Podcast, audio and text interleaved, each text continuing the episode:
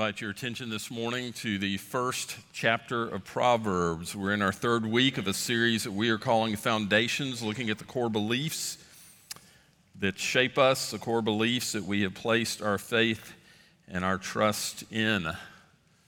Jeremiah in Jeremiah chapter 9, verses 23 and 24 said, Let not the wise man boast in his wisdom, let not the mighty boast in his might, let not the rich man boast in his riches. But let him who boasts boast in this, that he understands and knows me. It's the Lord. Saying what we should boast in is nothing like might or riches or wisdom or wealth, but we should boast in the fact that we understand and know him. And, and there's no more important knowledge that any of us as humans can pursue or possess than the knowledge of the true and living God. That's the most important knowledge uh, that we can come to. And this morning we come as, as we asked uh, the last two weeks, uh, what is the Word of God? This morning we come to ask, well, well who is God? Look at the words of Solomon in, in Proverbs chapter 1. You know that Solomon wrote uh, the Proverbs. You know that Solomon was known as the wisest man of his time. God had blessed him with incredible wisdom to rule his people. And Solomon said, beginning in verse 2, to know wisdom and instruction, to understand words of insight, to receive instruction in wise dealing, in righteousness, justice, and equity, to give prudence to the simple, knowledge and discretion to the youth. Let the wise hear and increase in learning, and the one who understands obtain guidance. To understand a proverb and a saying, the words of the wise and their riddles. Now, how do we get prudence to the simple? How do we receive instruction? How do we know wisdom? Verse 7 The fear of the Lord is the beginning of knowledge, but fools despise wisdom and instruction. The beginning of all knowledge, the only hope of gaining true wisdom is in knowing God. And thankfully, the, the privilege and the opportunity of knowing God is given to everyone. Everyone has that opportunity. We spent the last two weeks on, on the Bible because the Bible is the foundation of our, our doctrines, of our beliefs, because it is the literal Word of God. And what we believe is based solely on the Bible, it's not based on human speculation. And it's the Bible, not men, who reveal who God is to us. If we tried to figure God out on our own, we'd be like the, the blind men in the Indian parable that you've probably heard about. The blind men that had never seen an elephant, and when they had the opportunity to see an elephant, how do they see? They see with their hands because they're blind. And the first one touched the side of the elephant and said, Well, a, an elephant is like a wall, like a massive wall. The second one grabbed the elephant's trunk and said, No, the elephant is like a, a large snake. The third one grabbed the tusk and said, No, the elephant is like a spear. And the fourth one grabbed a leg and said, No, the, the elephant's like a tree. And the fifth one uh, touched the ear and said, No, the elephant's like a, like, a, like a giant fan. And the sixth one grabbed the tail and said, No, an elephant is just like a, a thin rope. And an argument broke out with these men, each thinking his perception of the element was the only true and right perception. And the moral of that parable is that we all have different experiences, and, and we should be humble and, and be open to and respect the perspectives of others. And moral sounds really good until you apply it to religion. You see, the story says that no one has, in and of themselves, comprehensive vision of the truth, and so we need to be open to other religions, to other understandings of truth, to other understandings of God? No. No, no, we don't. The only thing that we need to open ourselves up to is the Word of God. Because the Word of God is truth, and what God reveals about Himself in His Word is all that we need to know. There is one true and living God. No other religion is going to tell you that. No, no other uh, religious society believes that. We believe there's one true and living God. Uh, Isaiah worded it this way in Isaiah 45 God said, I am the Lord, there is no other, there is no God but me. There is one God, and, and, this book is His Word. It's not, as Pastor Brad said when we were giving out Bibles to first graders last week, it's not about God. It's not words about God. This book contains the very Word of God, it's His testimony about Himself. Listen, no one else has the right to testify about God other than God. And this book is a testimony about Himself, and so there's no other book and no other testimony we need. Now, I'll be honest with you, in our, in our finite human minds, we're never going to be able to comprehend or fully understand who God is or what He's like. We can only grasp what He chooses to reveal about Himself. And what He reveals about Himself is not open to debate. What God says about Himself in His Word is not up for debate and not up for discussion. Now, why is it important that we know all that we can and that we have a proper knowledge about God. Well, it's important because our knowledge as believers, our knowledge about God is the foundation of our worldview. Now, did you know you have a worldview? I had a, a church member stop me last week and mention a coworker who's a believer that didn't know um, that, that she had a worldview. Listen, we all have a worldview. Your worldview affects how you look at the world, how you live your life. It affects how you see your world culturally and economically and politically and, and, and spiritually. Well, as a disciple, as a follower of Christ, your worldview has to be based on the knowledge of God as it's revealed in the Bible. That should affect everything you look at in the world that we live in. Let me give you a really good reason you need to know what God says about Himself in His Word and why it's dangerous to base your view of God on what men think, including me. I've told you over and over and over again when you hear me say anything that I claim is spiritual or biblical, you better go check it. If I don't show you the passage and, and defend it from the Bible, then you better check it. It's dangerous for us to base our knowledge on spiritual things and specifically on God based on what men think show you why. Pew Research Center back in 2019 uh, surveyed Americans and discovered concerning their spiritual beliefs in 2019 about 4% of Americans claim to be atheist and about 5% claim to be agnostic. That's pretty simple math. That's 9% claim to either be atheist or agnostic. That means the other 91% of this survey believe in God, right? Let me ask you a question. As you look around our nation, does it look like 91% of Americans believe in God? Oh, let me play like Abraham with uh, Sodom and Gomorrah. What about 80%? 70? 60? 50? We could go on, couldn't we? It doesn't appear that the majority of Americans believe in God. Well, here's the real problem it's not whether or not they believe in God, the real problem is the God they believe in. You can go out and do a survey on the street and find lots of people who tell you they believe in God, but you better find out what kind of God they believe in. If you look at the worldview of most Americans, you look at the way they live, you have to believe their God is either incredibly superficial or, or something that's been conjured up by their own human imagination. They don't believe in the God of the Bible. Our country would look incredibly different if 91% of Americans believed in the God of the Bible. You know what they believe in? They believe in a God that, that fits their need. They believe in a God that makes them feel good about who they are and what they're doing and how they're living. They don't want a God that's going to convict them or try to, try to change their life. They believe in a God of mercy. They don't want to hear about a God of wrath. They believe in a, in a God of grace, but not a God of just judgment. Before we deal with some of the attributes and activities of God, and that's what we're going to devote our time to today, talking about his attributes, about who he is, let me go ahead and answer the, the proof question. As I said last week in talking about the Bible, it's different to prove anything to a skeptic. You, you can't prove the existence of God. You can't. You see evidence, but you can't prove the existence of God. But you know what? You can't disprove his existence.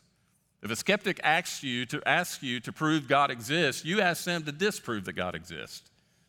It can't be done. But God has given man a natural inclination or intuition that enables him to believe that God exists. He put that in us. It's part of how He made us. Pascal called it a God shaped void. He put within us, within our spirit, He put within us the ability to know Him, but man in his sinful state has become so calloused and so hard hearted and allowed his mind to be twisted to the point that he can't accept that God exists. You know what we call men like that? Look at Psalm 14:1. The fool says in his heart, There is no God. You see, a man becomes a fool by subverting God's design, by rejecting the inner witness that God has placed in him and the ability God has given him to know God. Men who reject God are without excuse. I often, in talking to a skeptic, will hear something like, Well, what about the tribe in this remote village in Africa? And getting off course here. Okay, I'm not talking about that tribe right now, I'm talking about you. That's a ridiculous excuse for you not to believe in God. Without excuse. Romans chapter 1, verse 20. Paul, talking about God, said, For his invisible attributes, namely his eternal power and divine nature, listen, have been clearly perceived. How? Ever since the creation of the world in the things that have been made. God's made himself clear to everyone, even the person in the remotest tribe in Africa that doesn't have a Bible, that hasn't had a missionary come there. He's made himself clear through the creation of the world of things that have been made, so they are without excuse. You know, not only does God place in man the ability to believe, but he has placed evidence of himself all over the world. Look around. Psalm chapter 19, verse 1 The heavens declare the glory of God, and the sky above proclaims his handiwork. Now, you city people need to get out of the city and away from the lights and look up if you want to see the handiwork of God. Hebrews chapter 3, verse 4 Every house is built by someone, but the builder of all things is God. You know, you see a house being built, maybe you're in a neighborhood that's, that's under development, or you're driving by somewhere and you see a house being built. You don't think to yourself, wow, that's amazing. That, that house that was not designed, that house that has no contractor, no builder, is just building itself. Isn't that what you think when you see a house under construction? No, you know there had to be a designer and there had to be a builder. And what the writer of Hebrews is saying is why would anyone think when you see a house being built, why would anyone think the universe was built with no designer and no builder? That's ridiculous. Everywhere in our world, there's evidence of the existence of God. Let me just quickly, and, and this, we could spend hours here. Let me just quickly give you three examples of the evidence that God has provided of Himself. Let's start with God's design in the heavens. Our sun is a medium sized star that is in a permanent state of nuclear activity, it's constant. Core temperature of the sun is 55 million degrees Fahrenheit. The sun produces more energy in one second than man has used since the dawn of civilization. In one second, the sun produces more energy than all of mankind in the entire earth has used since the dawn of civilization. Distance from the sun to the earth is 93 million miles. You've probably known and have heard this before. If the earth were farther from the sun, it would be a perpetual frozen Arctic on which life could not exist. And if the earth were closer to the sun, it would become a glowing furnace, unable to sustain life.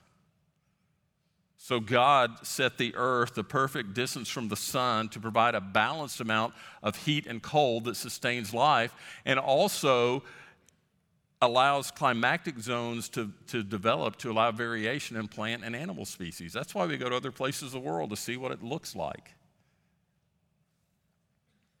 What about God's design in the animal kingdom? Here's just a small example the honeybee. Do you know the honeybee has claws on its feet? That enables it to uh, traverse rough surfaces, and between the claws on its feet, the honeybee has suction cups. So it can climb vertically, can hang upside down on smooth surfaces. Its hind legs have little basket like devices to hold the pollen that it gathers from flowers.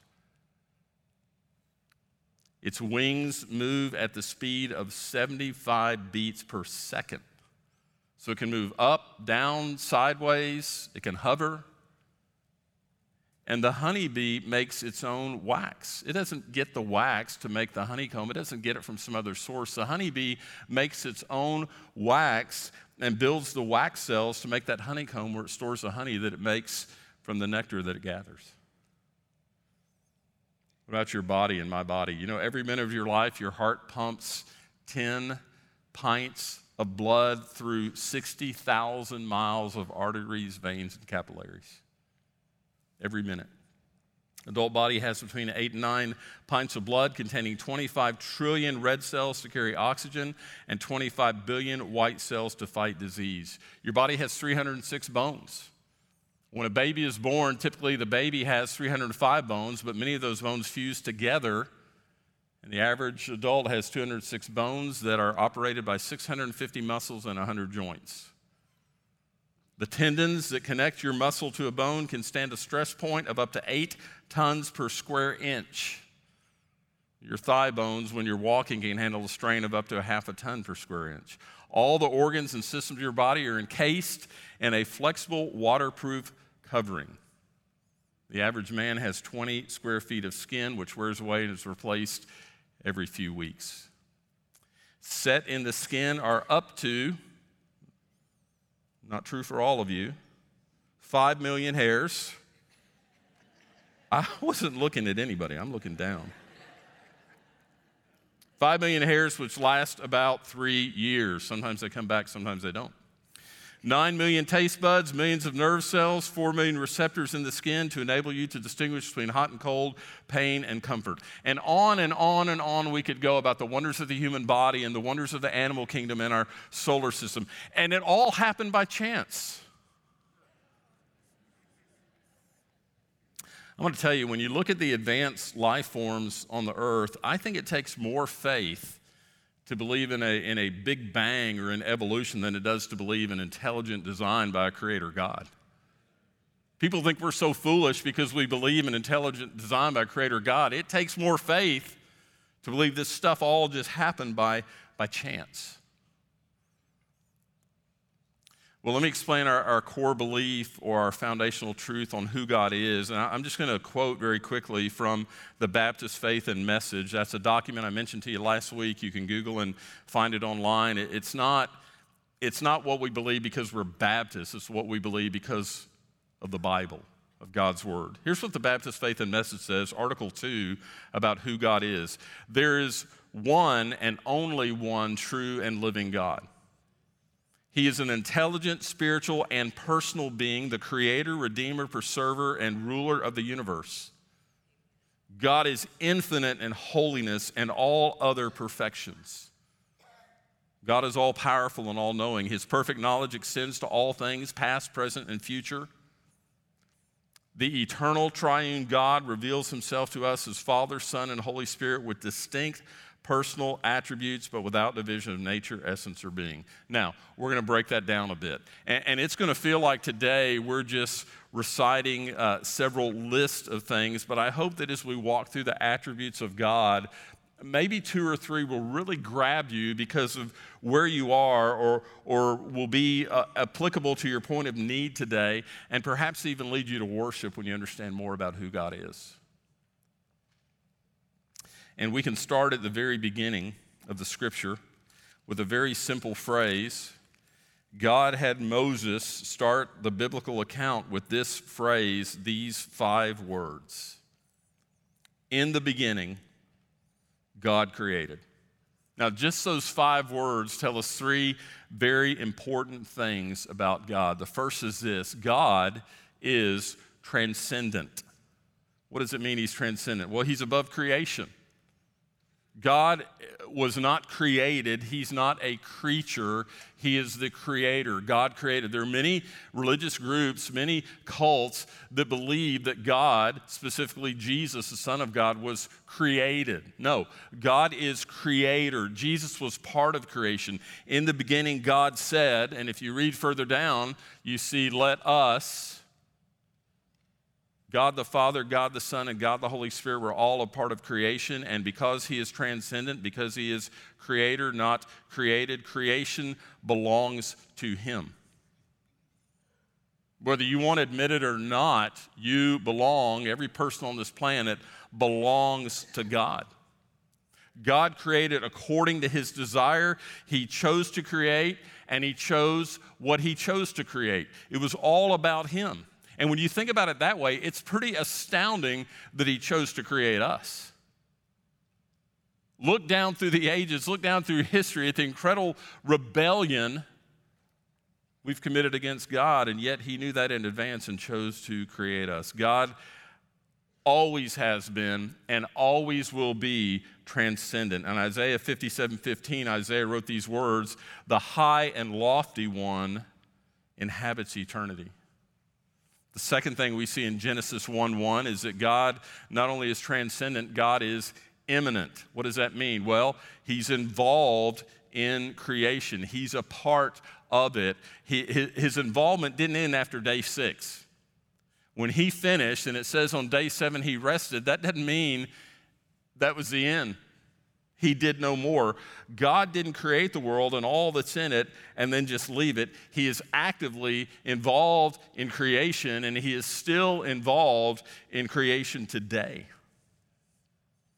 You know, the climax of God's immanence occurred when he sent the Lord Jesus. Talk about being involved in creation. Here, even after man had rebelled and sinned against him, he sent his son, who came to earth as a baby, lived a Uh, uh, a human life with its limitations for 33 years among us and then died on the cross for our sins. God's involved in creation. Thirdly, you see in Genesis, in the beginning, God, God is eternal. He has no beginning or ending. And, and I'll be honest with you, with our finite human minds, I, I don't know how you wrap your brain around that. I don't know how you understand the infinite. I mean, everything we know has a beginning and ending. How could God have always existed? How could God have no beginning? We can't comprehend it. But with God, there's no past, present, or future. The present is just part of eternity. God is eternal, He has never been limited by time. He's self existent and self sufficient because He's an uncreated being. He, he doesn't need anything, He doesn't need anything to sustain him. You remember when, when Moses asked God, when God was telling Moses the, the job he had for him in going to Israel and going before Pharaoh, and well, how will, how will the people know? How do the, who do I tell them sent me? What was God's answer? I am. I am. God was speaking to his eternality and his self existence. What is he saying? I am. I have always been and I always will be. I am. I am all in all. I am everything. I am completely sufficient. Let's look at some of God's moral attributes. And the list of attributes could just go on and on and on. We're, we're, just, we're just hitting the surface, we're just scratching the surface here. But just to give you enough to understand the God that you worship and the God that you serve. What are his moral attributes? Well, number one would be his holiness. God's perfect. That's why he abhors evil and demands purity, because he's a perfectly holy God. And God's holiness is what prevents us as, as sinful individuals from being able to come into his presence. God's holiness is why he had to turn his back on Jesus when Jesus was on the cross. He couldn't look on the sin because remember, it was the sin of all mankind laid on Jesus as he was there on the cross. God's holiness is why we have no hope apart from Christ's work of redemption on the cross. There, there's nothing else that can make us right with God. God's holiness is why, as his people who are called to reflect his image, are supposed to be holy. 1 Peter chapter 1 verse 16 you shall be holy for I am holy. Those who are born of God should grow to resemble their father. It's a lifelong process. You're not ever going to be perfectly holy in this life, but you should continue to be growing to resemble the Father, to be holy because He is holy. Another moral attribute of God is His justice. Now, there are two sides to justice there's remunerative, which is rewarding, there's retributive, which is punishing.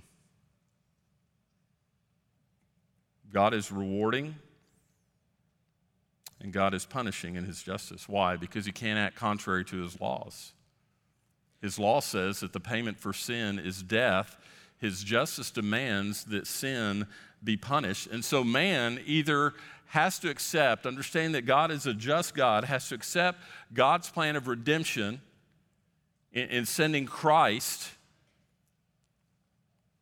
or man has to suffer for his own sin. It's one, it's one or the other. We accept God's plan of redemption where Jesus becomes our substitute, or if we refuse Jesus as the substitute for our sin, we have to suffer for our own sin. Now, a lot of men say, well, that, that doesn't seem right. That doesn't seem fair. That doesn't seem reasonable. Well, listen, God is the one who is wronged by our sin. So only God can determine how justice is fulfilled and how restitution is made. That's his call. That's not man's call. You know, man has been trying for centuries to, to find another plan. You know why? Because man doesn't want to be accountable. Because man doesn't want to give up control of his own life. Man doesn't want someone else to be God and Lord and tell him how to live. And so man's been trying to find some other way. But listen, Jesus is the only plan.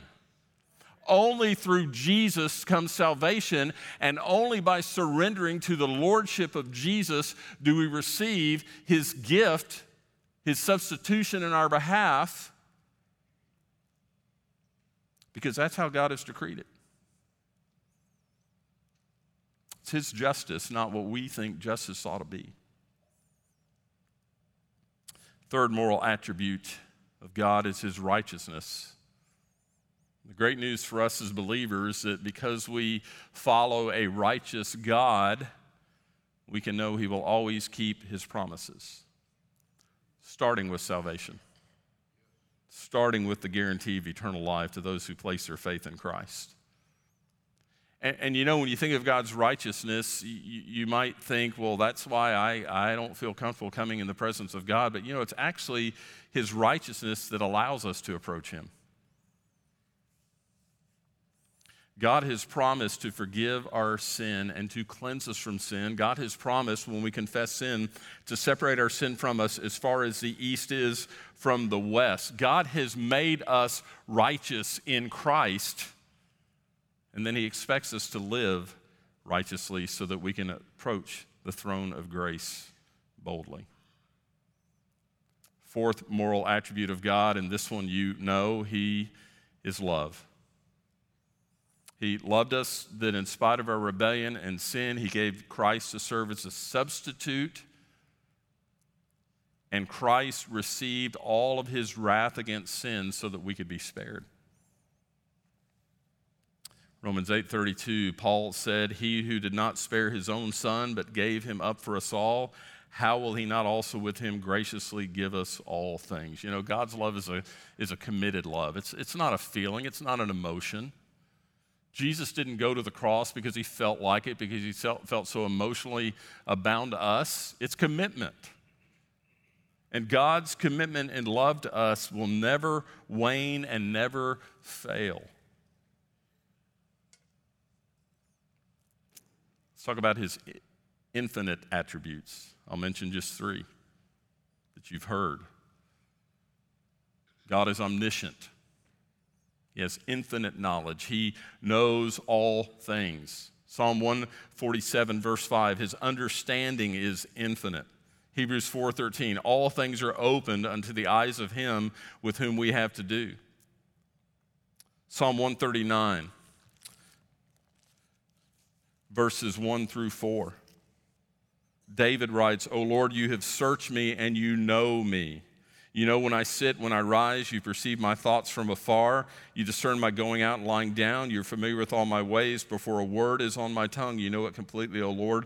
God's omniscient and infinite knowledge applies to us as well. That can be comforting or convicting. I mean, there are probably times we don't want God knowing our thoughts from afar. We don't want Him knowing a, a word before it's even on our tongue, before we're going to say it. But it's also comforting to know that God has that kind of knowledge about us, and yet He loves us.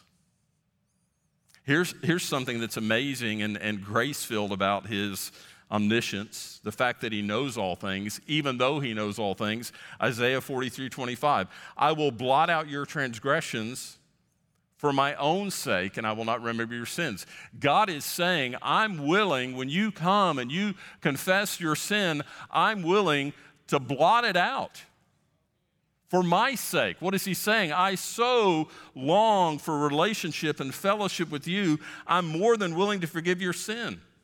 Hebrews 8, verse 12, I'll be merciful to the unrighteous, and their sins I'll remember no more. Here's what's astounding about God's omniscience for us as sinners who come to the Savior, He chooses to limit His infinite knowledge. He wipes out the knowledge of your sin when you bring it to Him and, and you confess it to Him. God's not only omniscient, He's also omnipresent. He is infinitely present. He is present everywhere. If you read further in Psalm 139, David asks the question, Where can I go from your spirit? You, you can't go anywhere to hide from God. You know it's ridiculous? The ridiculous thing a lot of believers do?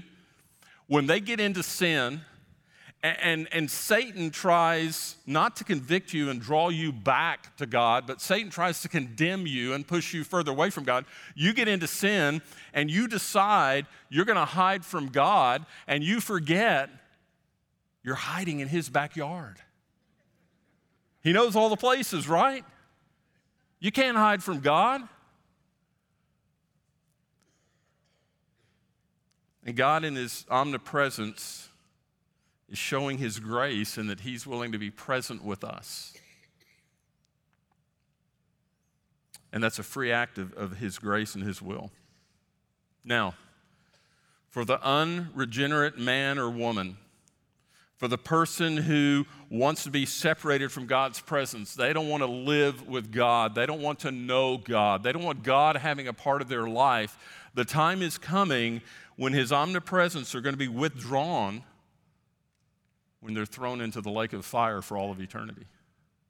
And I've said it before and I'll say it again the worst thing about hell for eternity is not the physical torment, it's that, that men and women who were created in a way to, to know God and desire God are going to spend all eternity realizing that they will never be in the presence of God, and that's exactly how they were made and intended to live.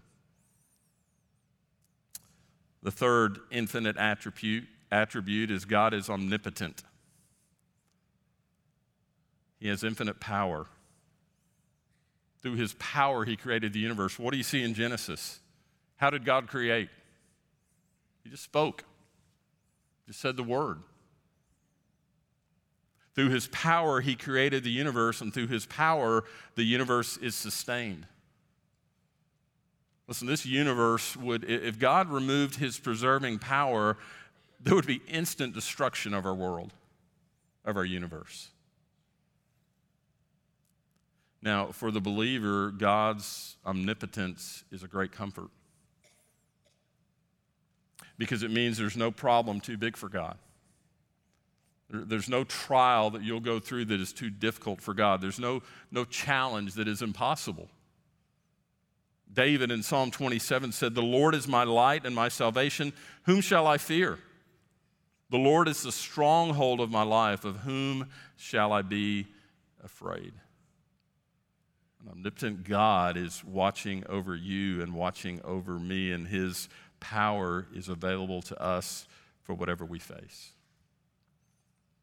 Well, let's, let's finish on the attributes of God with his activity as it relates to us.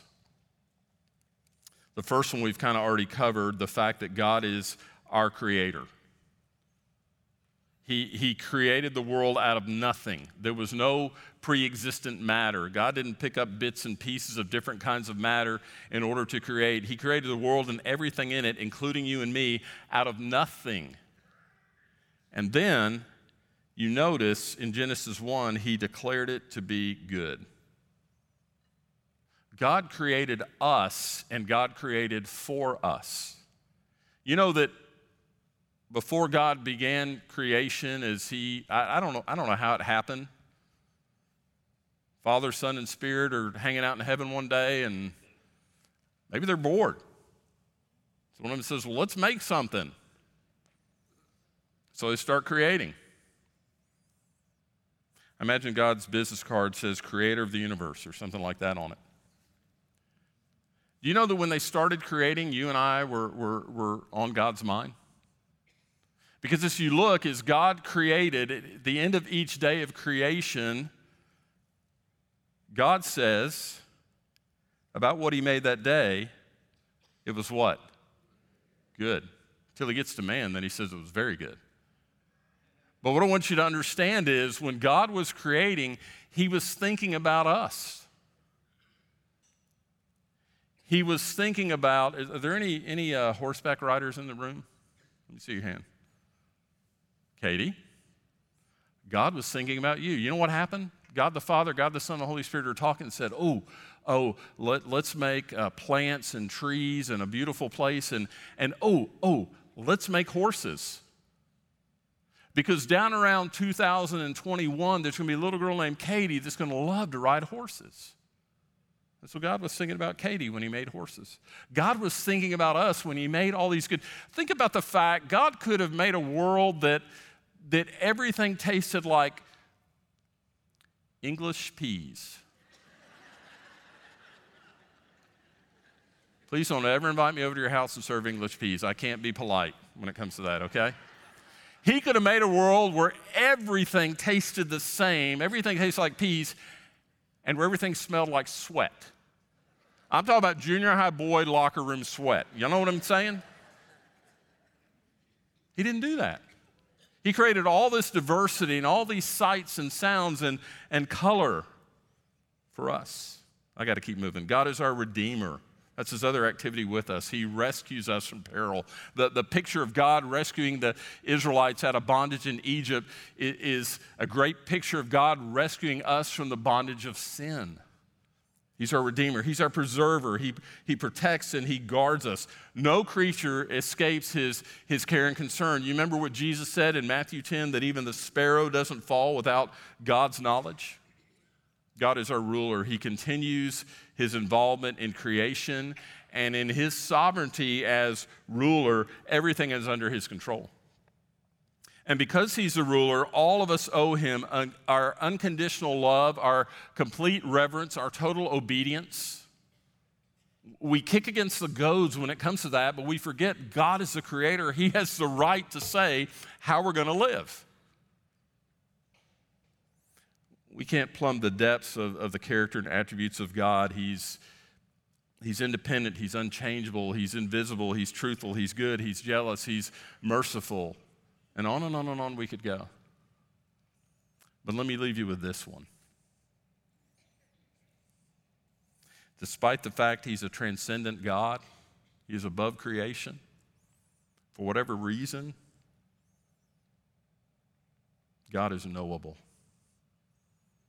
He made himself knowable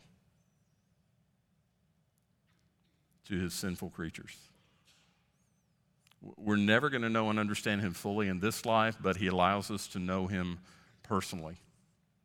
Over and over in Scripture, we're told to seek him. Isaiah 55 6 Seek the Lord while he may be found, call on him while he is near. Do you know him? Or do you know about him? When you think about attributes of God, I think one that, that is probably the most common that people think of is Father. God is our Father. And in the sense that He created man, He is the Father of the human race. But spiritually, He's only the Father of those who have come to him for forgiveness of sin and have surrendered their life to him as Lord of life. That's what it means that, that God is Father. And the question this morning, first question is, is he your Father? And then the second question is if he's your father, are you continually seeking him to know him in a deeper and deeper way? And do you understand his call on your life to bring more of creation in so he can become their father? Now, we, we just scratched the surface this morning, but I hope you're beginning to really think about who God is more than just some distant being up there that watches over you beginning to think about the majesty and the glory of the God that has called us to be his own and given us the privilege of serving and living for him.